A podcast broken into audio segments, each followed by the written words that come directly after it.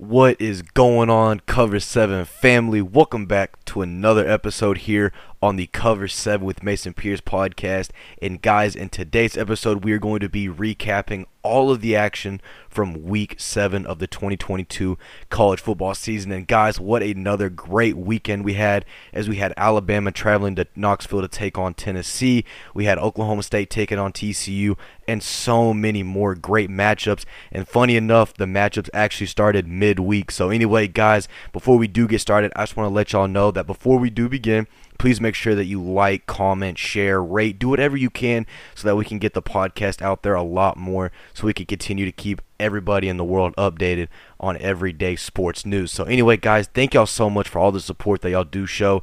And like I always say here on the Cover 7 podcast, I don't want to waste y'all's time. So let's get right into today's episode, guys. And to kick off week seven, we actually started on Wednesday. So we're finally getting back to having those early week games. And that game would be between the Louisiana Lafayette Raging Cajuns and the Marshall Thundering Herd, a Sun Belt matchup, which is kind of funny to think because Marshall just now coming out of the Conference USA, they are now in the Sun Belt, and well, it was an okay game, nothing electrifying or anything like that. As Louisiana would go on to beat Marshall 23 to 13, as we'd have our first final of Week Seven. And then, anyway, guys, that would be the only game that we would have on Wednesday. So let's go to Thursday, where we actually did have two pretty good matchups. Well, one was at least close, but the first game we're going to talk about, and the one that was close, was going to be the Baylor Bears traveling to Morgantown, uh, West Virginia, to take on the West Virginia Mountaineers. And you know, for West Virginia, very disappointing start to the season. You know, barely lost a Pitt, so it looked like okay, maybe JT Daniels in this offense would be, you know, pretty for real. Following week, they lose to Kansas at home, which nothing against Kansas. They are a very solid team, but when you look at all the transfers that West Virginia got in the offseason, most notably the former USC and Georgia quarterback JT Daniels, it looked like a game that West Virginia should be able to win. You know, they go on the road in Blacksburg, they beat Virginia Tech, and then they get blown out by UT last week. So it's kind of just a lot of mixed, you know, kind of like, okay, this should be a game that Baylor should win because Baylor, you know, they started out a top 25 uh, team in the beginning of the year. They lost to BYU that was definitely a crusher for them. And then they would also go and lose to Oklahoma State, which Oklahoma State is a top 10 team. So, I mean, it wasn't like a bad loss. So, going into this game, it was really Baylor's to lose, and Blake Shapen, the starting quarterback of the Bears, he looked fantastic in this game as he would go 14 for 22, 326 yards passing, and two touchdowns. But unfortunately, he would leave the game after he'd be mid slide and would get hit in the head. Nothing dirty, it's just one of those bang bang plays and ultimately he would be taken out for the rest of the game. So in so so really that was definitely a huge momentum loss for Baylor as honestly you could tell the rest of the game just the offense did not look the same for the most part. Uh, you know, for Baylor though, their other weapon that they had in this game, uh, senior wide receiver Gavin Holmes, he had himself a day as well, putting up 200 plus receiving yards on seven receptions for a touchdown. But ultimately, it would be West Virginia. They would put up, they would pull out the stunner in this game. JT Daniels on the day would go 24 for 37, 283 yards passing with one touchdown and one interception. As JT Daniels would lead the West Virginia Mountaineers over the Baylor Bears 43 to 40 as West Virginia they now improve to 3 and 3 and Baylor, they now fall to three and three. So great win for Neal Brown and the Mountaineers, especially with Neal Brown, who's kind of considered to be on the hot seat going into this season. At least he's finally got a huge Big 12 win for them. And then for Baylor, I think obviously you could tell not having that their quarterback Blake Shapen was huge for them in this game. Nothing to hold your head on, just overall a very rough game. And also the funny thing about this is this game now makes Baylor 0-6 all-time playing up in Morgantown. So Baylor's never had a win up in West Virginia. So just thought it'd be kind of a cool fact to throw in there for you guys.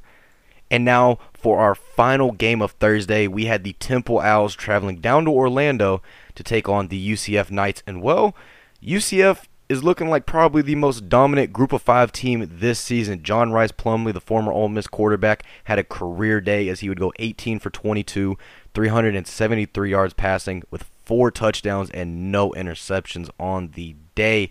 Um, I mean, it was just absolutely a just amazing game by him. Ryan O'Keefe, one of the uh, UCF's top wide receivers, he would have seven receptions for 111 yards receiving on the day with two touchdowns. And then also to add on top of that, Kobe Hudson, he would have four receptions for 121 yards receiving and two touchdowns as well as UCF would absolutely blow out Temple in this game 70 to 13 as UCF they now improve to 5 and 1 on the year and Temple they now fall to 2 and 4 but anyway, guys, that would wrap up all of Thursday's matchups. So now let's go over to Friday. We only had one lone game, and that game would be an American Athletic Conference game as we had the Navy Midshipmen taking on the SMU Mustangs in Dallas. And you know, for SMU, they've really struggled to find their identity on defense, especially offense. You know, they have a super talented wide receiver in Rashee Rice. They have a great quarterback in Tanner Mordecai, who's just made a lot of bad decisions to start this year. So overall, they don't have a bad offense by any means. It's just the defense has got to be able to pick up some of the slack. So going into this game, it'd be interesting to see how SMU would bounce back after getting blown out by UCF last week in Orlando. And you know, to start the game for the Mustangs, they were off to a pretty hot hot start. Tanner Mordecai would connect two, uh, not two. He would connect with Rashee Rice on a 60-yard reception, which would ultimately end up setting up um, SMU for the first field goal of the game. Tanner Mordecai on the day had an amazing game today, or yeah, last night, as he would go 20 for 27, 336 yards passing with three touchdowns and zero interceptions. But Tanner Mordecai would really make his money on the ground as he would have six carries for 74 yards rushing and one touchdown on the day. Rashee Rice, he would have a pretty solid day as well as he would have three receptions for 74 yards receiving. Kind of shocked they didn't target him a lot more in this game, but ultimately, I mean, you can't really blame him also at the fact when uh, other SMU wide receiver Dylan Ga- uh, Dylan Goffney, as he would have four receptions on the day for 116 yards receiving and one touchdown. And man, SMU, they didn't really have a great offense in the first half as they would only put up 13 points, but they would really get things going as they would put up 27 points in the second half. And then on the flip side, you know, for Navy, they also didn't have a bad day. Their quarterback, Tai Lavatai, he also was pretty solid on the day. You know, the triple option, he would have 25 carries for 120 yards rushing and two touchdowns. And funny enough, towards the end of the game, you know, SMU had pretty much already won. Navy would actually drop back into the shotgun, and they would do pretty solid. As on the day, they would have two passing touchdowns for 138 receiving yards. And I mean, man, it was just weird seeing Navy, who is predominantly a triple option team actually being the shotgun. So, but anyway, SMU would hold off the uh, Navy midshipmen late in the game as SMU they finally snapped their three-game losing streak and improved to three and three on the season. And Navy they now fall to two and four. And guys, that was really it for Friday. You also had UTSA and FIU, but UTSA obviously they would beat FIU. So now let's get over to Saturday, and man, do we have some big matchups that were going on on Saturday. And to kick it all off on the noon slate of games, we're going to first talk about arguably probably one of the biggest games of the weekend in number 10 Penn State traveling to Ann Arbor, Michigan to take on the fifth ranked Michigan Wolverines. And, you know, for both teams, they have very dominant run games. Penn State with their freshman running back Nick Singleton, Michigan with their Heisman hopeful running back Blake Corum. So it's going to be really interesting to see how both defenses would be able to contain the pretty solid running game of both sides on the flip side. You know, and then on, you know, for quarterback play, Penn State, they have a very, very veteran quarterback in Sean Clifford, who's going in. I think this year's his sixth year of college football, and then they, and then you know, for Michigan, they have a very you know young quarterback who still has not really had a tough challenge yet, as now they are taking on the 10th ranked Penn State uh, Nittany Lions. So overall, it was just a very interesting game, especially going into this, and man, what a game it indeed was. Michigan's run game had no problem against the Penn State Nittany Lions as Blake Corum, who pretty much has now solidified himself as a Heisman candidate at this point. He would have 28 rushes for 166 yards rushing and two touchdowns. And he wasn't even the leading rusher on Michigan. Donovan Edwards, the sophomore running back for Michigan, he would go off as well as he would have 16 rushes for 173 yards rushing and two touchdowns on the day. You know, we talked a little bit about Nick Singleton. He didn't have his best day by any means, only 19 rushing yards on the day. Sean Clifford also not the greatest, but JJ McCarthy, you know, he didn't play horrible outside of one interception. He would go 17 for 24, 145 yards passing, and one interception, like I just, mm, excuse me, guys, like I just said. And ultimately, it'd be the efforts of Michigan's defense and offense that would lead them to this blowout win over Penn State, 41 to 17 as Michigan they now improve to 7 and 0 on the year and Penn State they now fall to 5 and 1. And guys, if you're wondering a little bit why my voice has just changed automatically, I just got back home from the Oklahoma State TCU game. So, if you couldn't tell, I was yelling a little bit, so just bear with me while we get through my voice literally being non existent. So, but anyway, guys, the next noon slate game that we're going to talk about is going to be the Auburn Tigers traveling to Oxford, Mississippi to take on the ninth ranked Ole Miss Rebels. And, well, the Rebels, they didn't really struggle too much against Auburn in this game. J- uh, Jaxson Dart, who really didn't even have to throw much in this game, would go 9 for 19, 130. Uh, passing yards with three touchdowns and one interception, but it would be the run game for the uh, Ole Miss Rebels that would really carry them in this game. Zach Evans and uh, Judkins would both have over 130 rushing yards on the day. Each would have one touchdown, with Judkins having two actually on the day. And you know, on the flip side, then for Auburn their run game was actually pretty good as well. Tank Bigsby, the star running back for the Auburn Tigers, he finally had his breakout game of the season as he'd have 20 carries for 179 yards rushing and two touchdowns.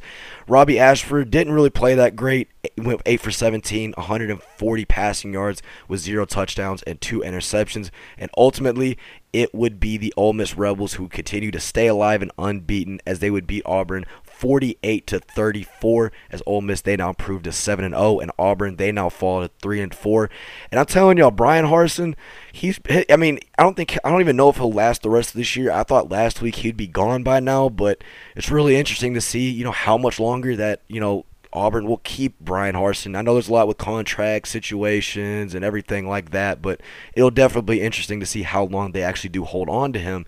But anyway, guys, the next game we have, we're going to travel over to Norman, Oklahoma, as we had the 19th ranked Kansas Jayhawks taking on the un- the now unranked Oklahoma Sooners. And well, uh, I don't want to say you could kiss the the Kansas Jayhawks Cinderella story goodbye, but I think they definitely did come back a little bit more to reality as in this game, Dale, Dillon Gabriel, his first game back from suffering a concussion against TCU a few weeks ago, he would go 29 for 42, 403 yards passing with two touchdowns and one interception. So overall, a pretty nice day for him. Oklahoma would also be able to get it done on the ground as well as Eric Gray, the former Tennessee running back, he would have 20 carries for 176 yards rushing and two touchdowns on the day. Marvin Mims would also finally get back in the 100-yard receiving column as he would put up 106 receiving yards. And then on the flip side for Kansas, you know, their offense really wasn't even bad in this game. Jason Bean, the backup quarterback after starting quarterback for the Kansas Jayhawks, Jalon Daniels would go out with a shoulder injury. You know, people said he's been out for the rest of the year. Jalon Daniels has sent a lot of things kind of, you know, contra- contradicting that report. So it'll be interesting how that whole thing goes. But Jason Bean on the day against OU, he would go 16 for 27, 265 yards passing with four touchdowns and two interceptions. Devin Neal, Kansas' star running back, would have 12 carries for 84 rushing yards and one touchdown. And then Lawrence Arnold, he would lead the Kansas Jayhawks in receiving with 113 receiving yards and two touchdowns. But ultimately, just Kansas' defense could not stop Oklahoma's air raid offense. As Oklahoma, they would go on to beat an upset, which is kind of weird to say. Oklahoma upsetting Kansas, 52 to 42. As Oklahoma, they finally get back in the win column, and as they now improve to four and three, and Kansas, they now fall five and two with their second straight loss.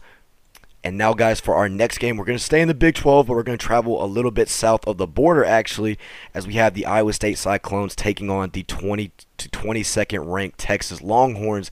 And, you know, Texas fans and Texas Longhorn, just nation in general, coming off a really impressive win against OU last week in the Red River rivalry. You know, they, they were looking to have a pretty solid game against Iowa State, who, in my opinion, has one of the more underrated defenses in all of college football. You know, they've really kept, you know, They've really kept a lot of really solid teams to pretty much nothing. Kansas, they kept, I think, only like 13 points when they played them. But, you know, outside of that, Iowa State, you know, they're not a bad team. It's just their offense just could never get anything going. But in this game, was, things got pretty interesting as at halftime, Texas would only be uh, beating Iowa State 14 to 7 And, you know, things were actually, you know, really getting interesting, but ultimately it'd be the efforts of Quinn Ewers, Bijan Robinson, and Xavier Worthy that would ultimately put the Texas Longhorns over the Iowa State Cyclones. Quinn Ewers on the day, he would have a pretty, I'd say, pretty solid day in my opinion, going 17 for 26, 172 passing yards with three touchdowns and zero interceptions. Bijan, Bijan Robinson, he had a pretty solid day as well, 28 carries for 135 yards rushing and zero touchdowns. And like I talked about a little bit ago, Xavier Worthy, the star wide receiver for the Texas Longhorns, he would have eight receptions for 72 yards receiving and two touchdowns on the day. And also, I gotta go. Sh- I gotta show some love to Iowa State because you know, they don't have the greatest defense or greatest offense by any means. You know, they're not to absolutely astonish you with points, which is kind of funny saying, you know, an Iowa team doesn't have offense because if you look at the Hawkeyes, well, they'll be lucky to get a touchdown a game. But anyway, we're not talking about Iowa. But for Iowa State on the day, their starting quarterback Dekkers, he would go 25 for 36, 329 yards passing with two touchdowns and one interception. Honestly, not a bad, you know, bad day, especially against a pretty solid Texas defense. Um, Xavier Hutchinson, who, I, in my opinion, I feel is one of the more underrated wide receivers in all of college football, he would have 10 receptions for 154 receiving yards on the day. No, Noel as well on the Iowa State wide receiving core. He would have six receptions for 94 yards receiving and two touchdowns. But ultimately, Iowa State would just come up so so short to the Texas Longhorns as Texas they would go on to hold they would hold off against Iowa State and beat the Cyclones 24 to 21 as Texas they now improved to 5 and 2 and Iowa State they now fall to 3 and 4. And now, guys, for our next game, and one of the last games that we have on our Newton slate is going to be the Minnesota Golden Gophers traveling out to Illinois to take on the 24th ranked Illinois Fighting Illini. And, well, Illinois had themselves a game. Their star running back, Chase Brown, he went off in this game against Minnesota. He would have 41 carries for 180 yards rushing. Didn't get a touchdown, but man, what a day he had. Tommy DeVito just absolutely balled out in this game. The former Syracuse quarterback. He'd go 25 for 32, 252 yards passing with one touchdown and no interceptions. A very solid day for him. And then on the flip side, for the Minnesota Golden Gophers, their starting quarterback, Tanner Morgan, he would ultimately end up leaving the game after suffering an injury, but he would go 4 for 12, 21 yards passing with zero touchdowns and one interception. So overall, wasn't really a great day for him by any means. But the one bright spot for this Minnesota team was their running back Mo Ibrahim, as he'd have 15 carries for 127 yards rushing and one touchdown. But there just really weren't any bright spots for Minnesota in this game, as Illinois would literally control this game from start to finish. As Illinois would go on to beat Minnesota 26 to 14. As Illinois they now improved to six and one man, did I never imagine myself saying that Illinois would be six and one at this point in the year. And Minnesota, a team that I was very high on, obviously Mo Ibrahim, their veteran quarterback Tanner Morgan. You know, I expected them to be able to do a little bit better, but they now fall to four and two. And you know, Illinois right now they are absolutely on a roll. And now, guys, for our final game on this noon slate, we're going to be talking about Vanderbilt taking on the number one overall Georgia Bulldogs. And well, there was really no issue for Georgia in this game. They absolutely steamrolled over Vanderbilt. Stetson Bennett would have a great Stetson Bennett would have a great bounce back game as he'd go 24 for 30, 289 yards passing and two touchdowns, and ultimately would lead the Bulldogs over the Vanderbilt Commodores 55 to 0. So great win for the Georgia Bulldogs. And now, guys, the moment that you've all been waiting for, and personally, the moment I've been waiting for, and especially to talk about, we're going to talk about our midday slate of games. And man, did we have a decent amount of upsets today as the first game we're going to talk about, and obviously the game of the week, the third ranked Alabama Crimson Tide traveling out to Knoxville to take on the sixth ranked Tennessee Volunteers. And I think, honestly, at this point, Hendon Hooker should probably consider himself to end up going to New York on New Year's, as he literally should be a top three Heisman candidate at this point. As Hendon Hooker on the day would have a phenomenal game, going 21 for 30, 385 yards passing, five touchdowns, and one interception. I mean, just what an absurd day for Hendon Hooker. And to make it better, his leading receiver, Jalin Hyatt, hadn't even I mean he had an amazing game as well. He would go he would have six receptions for 207 yards receiving. Guess what? Five touchdowns on the day for the receiver. I mean, it was just an absolute gorging that Hendon Hooker and Hyatt connection. And then on the flip side, you know, for the Alabama Crimson Tide, Bryce Young first game back after dealing with an injury that he that he suffered against Arkansas. Didn't have a bad performance. Go you go 35 for 52, 455 yards passing with two touchdowns and zero interceptions. Jahmyr Gibbs, the Georgia Tech running back for Alabama, who's kind of started to get his name a lot more out there, he would have a pretty solid day as well.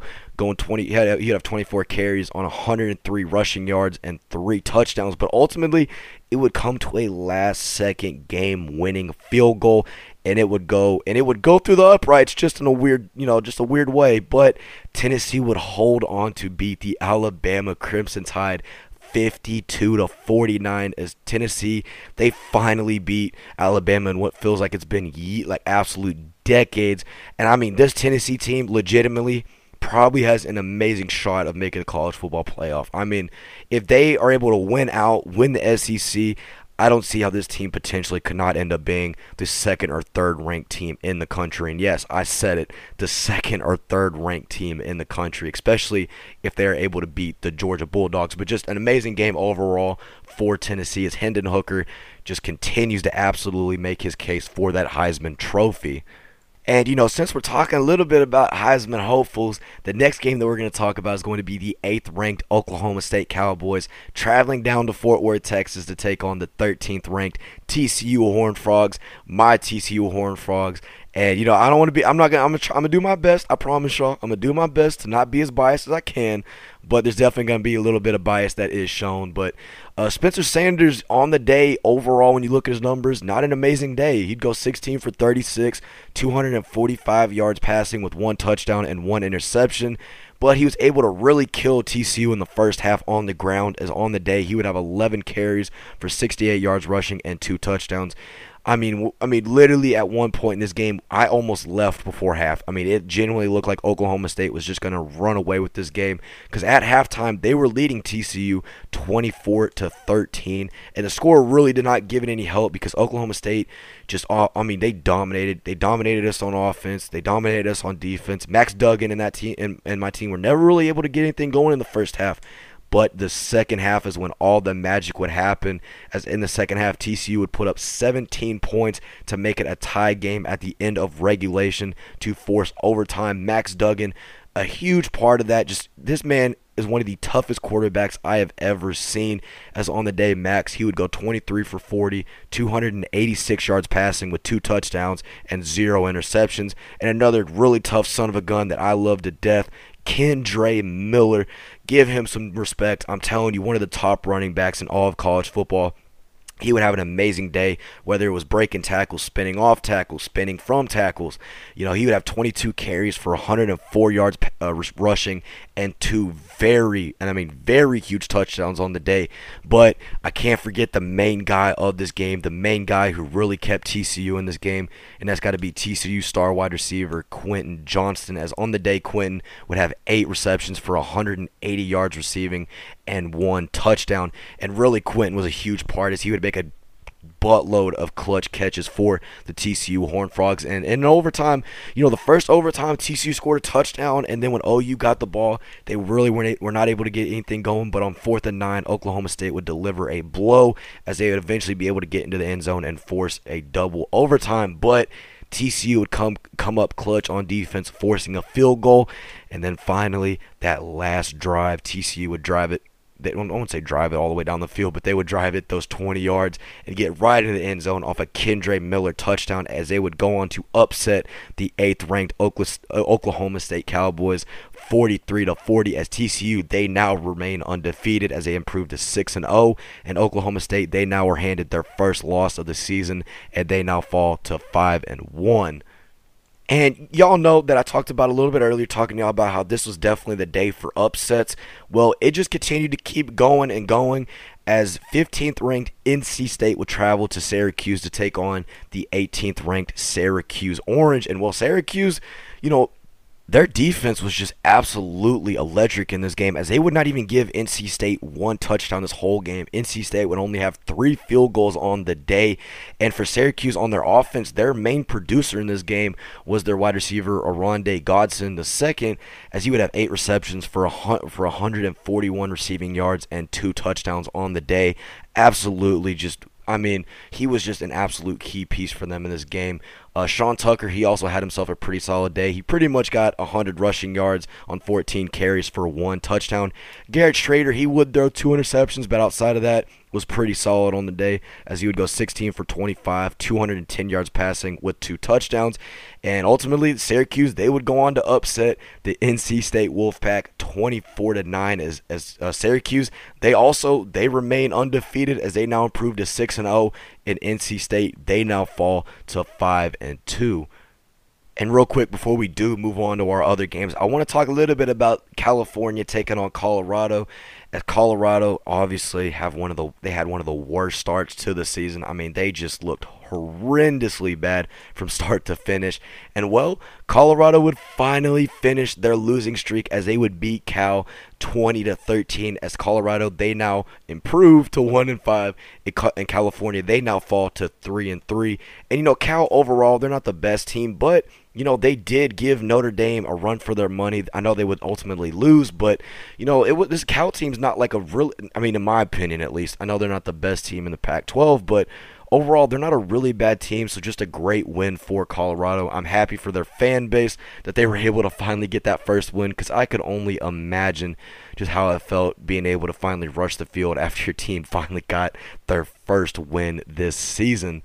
And now, guys, for our kind of for for our last, not for our kind of, for our last uh, midday slate game that I want to talk about, I want to talk about a pretty interesting one as we had the Arkansas Razorbacks going up to Provo, Utah to take on the BYU Cougars. I've completely forgot this matchup even went on today, but KJ Jefferson in his first full game back after suffering an injury, he went off against BYU's defense. He'd go 29 for 40, 367 passing yards with five touchdowns and zero interceptions.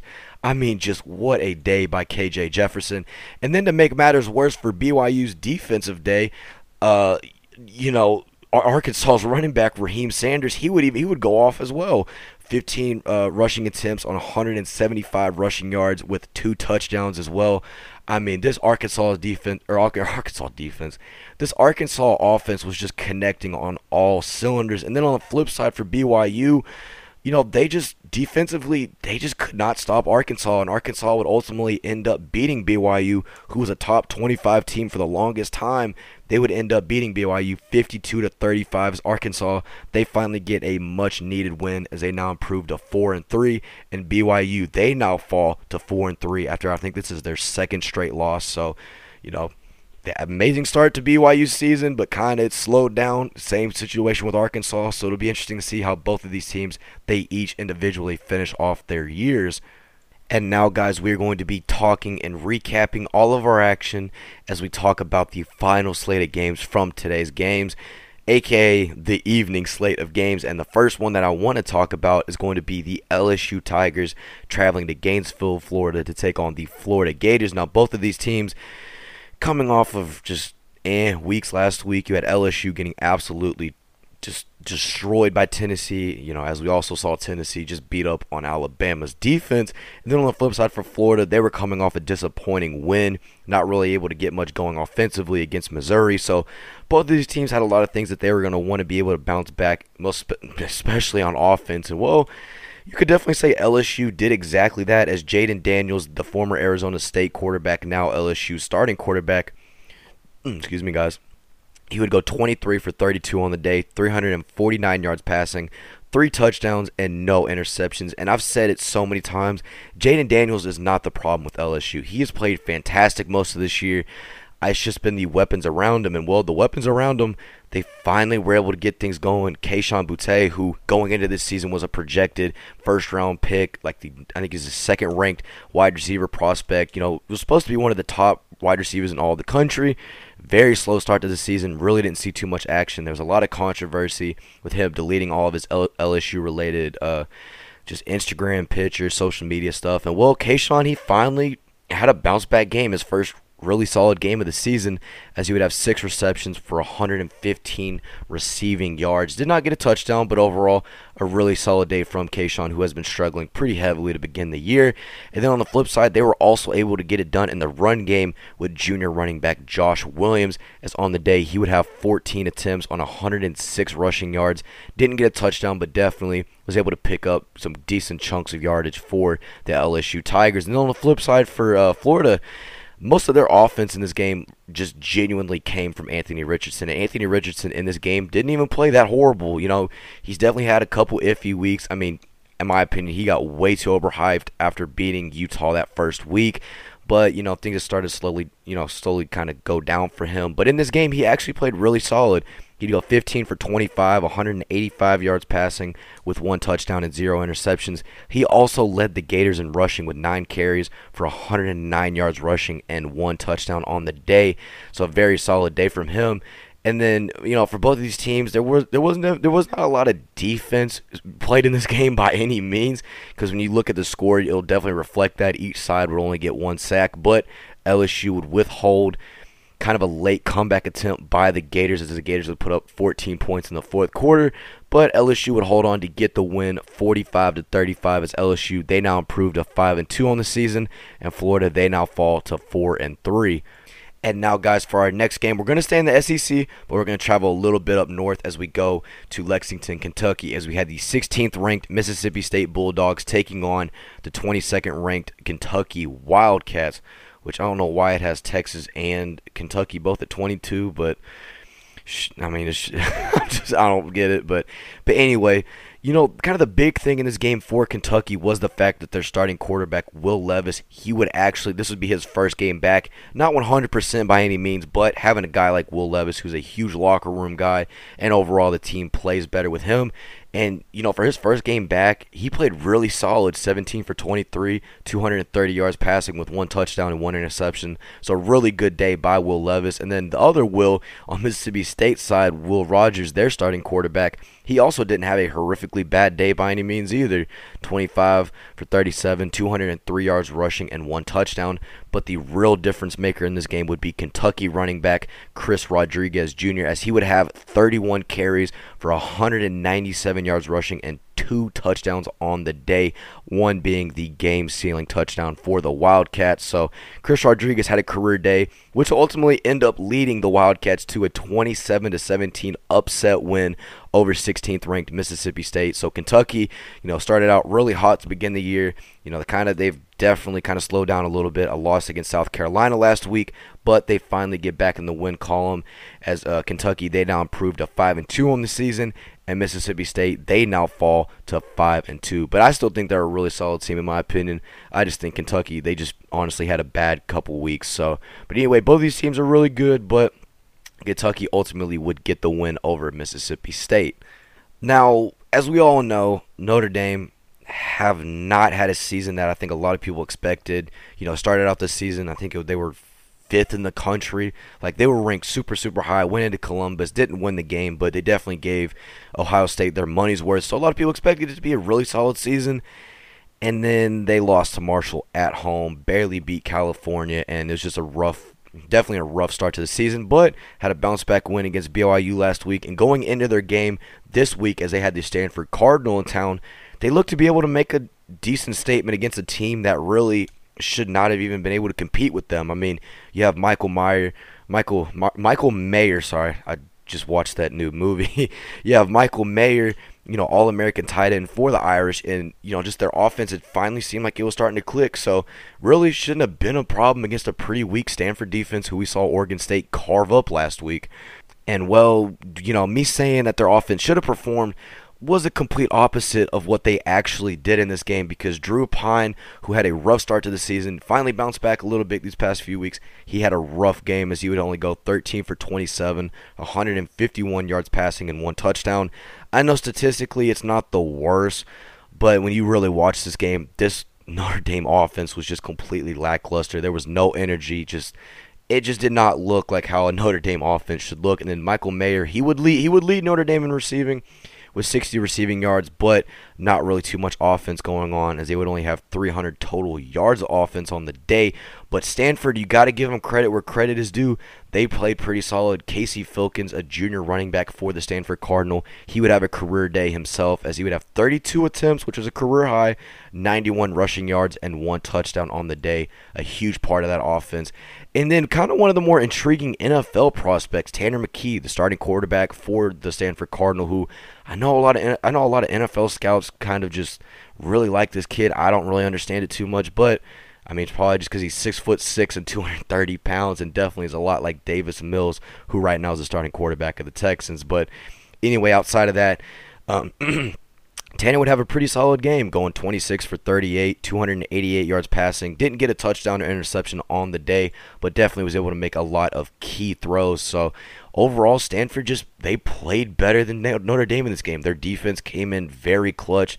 Uh, their um, mm, excuse me, guys their uh, captain safety and senior um, senior captain safety Jonathan McGill. He would have two fumble recoveries on the day, and he also would have a key play at the end of the game, breaking up a pass that would ultimately give Stanford the I guess you could say upset win over Notre Dame, but Oh, would I don't think really considered when beating Notre Dame during this season to really be an upset. But Stanford, they would finally get their first win over an FBS opponent in 11 months as they now improve to 2 and 4 and Notre Dame they now fall to 3 and 3 as this rough start to the Marcus Freeman era continues. And the final score was 16 to 14 and I mean, hey, there's a little bit of momentum for Stanford Cardinal fans. So, I mean, y'all did beat y'all's rival Notre Dame, but I mean, just it's, just, it's, it's really tragic to see what has happened with Notre Dame because coming off a New Year's Six bowl appearance last year to you know against Oklahoma State, they just haven't been able to do anything, and you know unfortunately they just have not been able to get anything going at all on offense, and that's really hurt them. You know, just in multi, many of these games, but Anyway, guys, enough talk about that. Let's get to another game. And this game was actually a pretty fun game to watch. Now, me personally, I didn't watch a lot of it, but definitely watching some of the highlights, it seemed like a pretty solid one. As we had the, the Nebraska Cornhuskers, you know, Scott Frost, no longer the head coach, traveling to West Lafayette to take on the Purdue Boilermakers. And, well, Purdue's offense, they exploded onto the scene in this game. Aidan O'Connell, the starting quarterback for Purdue, he would have a pretty solid day, at least in my opinion, going 35 for 54, 391 yards passing with four touchdowns and one interception on the day. And Purdue, surprisingly enough, they were able they were also able to get it done in the run game. Their freshman running back Devin Mockobee, he would have 30 attempts for 178 rushing yards and one touchdown absolutely carving up that Nebraska defense. And also, they were they were I mean you I mean you could already tell by Aidan O'Connell stats, but they were able to really get it going in the air with Iowa transfer wide receiver Charlie Jones as Charlie on the day would lead the team in receiving yards as he would have 12 receptions for 132 receiving yards and two touchdowns on the day. And um you know, on the flip side for Nebraska, Trey Palmer, he had an amazing day. The LSU transfer wide receiver, he would go off today as, was, as he would have seven receptions for 237 yards receiving and two touchdowns. So, and you can't really do the math. That is an average of 60 yards a catch. So, yeah, pretty solid day for Trey Palmer. But ultimately, just would not be enough as Purdue. They would be able to hold on against Nebraska 43 to 37 as Purdue. They now improved to 5 and 2 and have been sneaky good in the Big 10 obviously they upset Minnesota a few weeks back which I know Minnesota they're not really that great right now but still still was a really good win at the time. And Nebraska they now fall to 3 and 4 despite winning two straight Big 10 games as they now fall once again and now, guys, we're gonna head out to Salt Lake.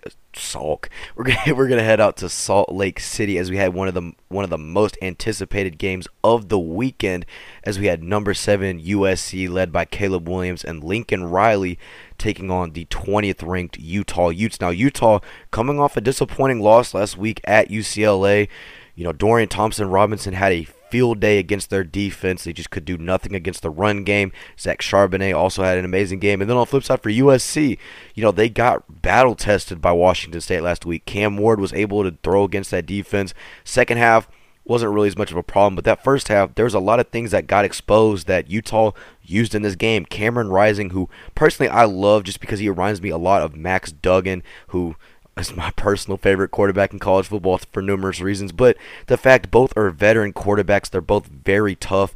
And, you know, when it comes down to the wire, you know, they will be there and they will be available because Cameron Rising in this game, he probably had his one of his best career games going 30 for 44, 415 yards passing with two touchdowns and no interceptions, which was huge for the Utes. He also would lead the team in rushing as he would have 11 carries for 60 yards rushing and three touchdowns, one of those being the game winning touchdown.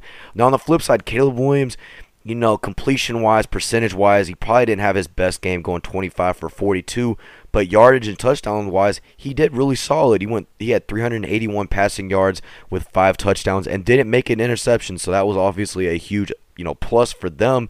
And then for USC receiving wise, their two top wide receivers, Mario Williams and Jordan Addison, they would both eclipse over 100 yards receiving. Mario Williams, the former Oklahoma wide receiver, he would have 145. And then Jordan Addison, the former Biletnikoff winner and Pitt wide receiver, he would have 106 with one touchdown.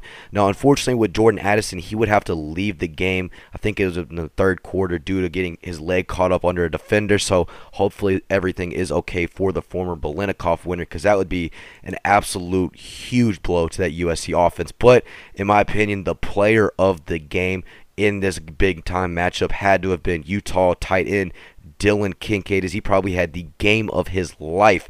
16 receptions for 234 yards receiving and one touchdown as he pretty much would almost single-handedly lead the Utah Utes to an upset victory over the USC Trojans 43 to 42 as Utah they now improved to 4 and 2 on the season and USC they are handed their first loss of the year as they now fall to 6 and 1 and also let me correct that. Utah they improved to 5 and 2 my bad I was looking at last week's stuff. So Utah they're now 5 and 2 USC handed their first loss. They now fall to 6 and 1 they're not a bad team. That offense is super electric Obviously, if they do lose Jordan Addison, that'll be a huge blow. But you still have guys like Mario Williams, Travis Dye, and just so many other ones. Freshman wide receiver Michael Jackson the third. No, not he's not related to Michael Jackson, but freshman wide receiver that I know USC is really high on. He had his first career uh, touchdown. So a lot of you know a lot of good things for USC on offense, but the defense they just got absolutely exploited against Cameron Rising and the Utah Utes. So just great win for Utah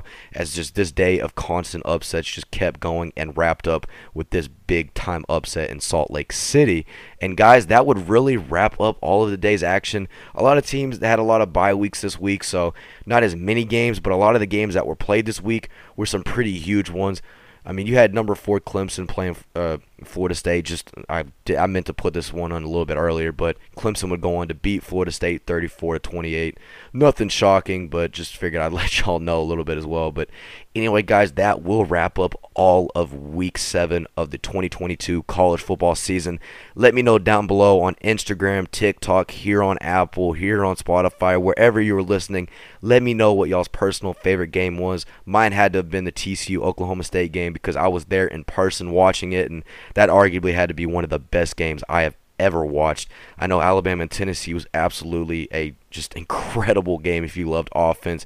USC and Utah didn't disappoint, and there were so many great matchups that happened today on week seven. So, anyway, guys, I hope you'll have a fantastic rest of y'all's week. Make sure to check out uh, the NFL. Uh, the NFL recap for week six that will be coming out tomorrow at 12 p.m. Central Time. Or, sorry, it'll be coming out on Tuesday at 12 p.m. Central Time. So make sure to go check that out if you want to get a recap of all of the NFL's action from week six. So, anyway, guys, I thank y'all so, so much for all the support that y'all show. Make sure to rate, follow, like, do whatever you can to continue to spread the podcast.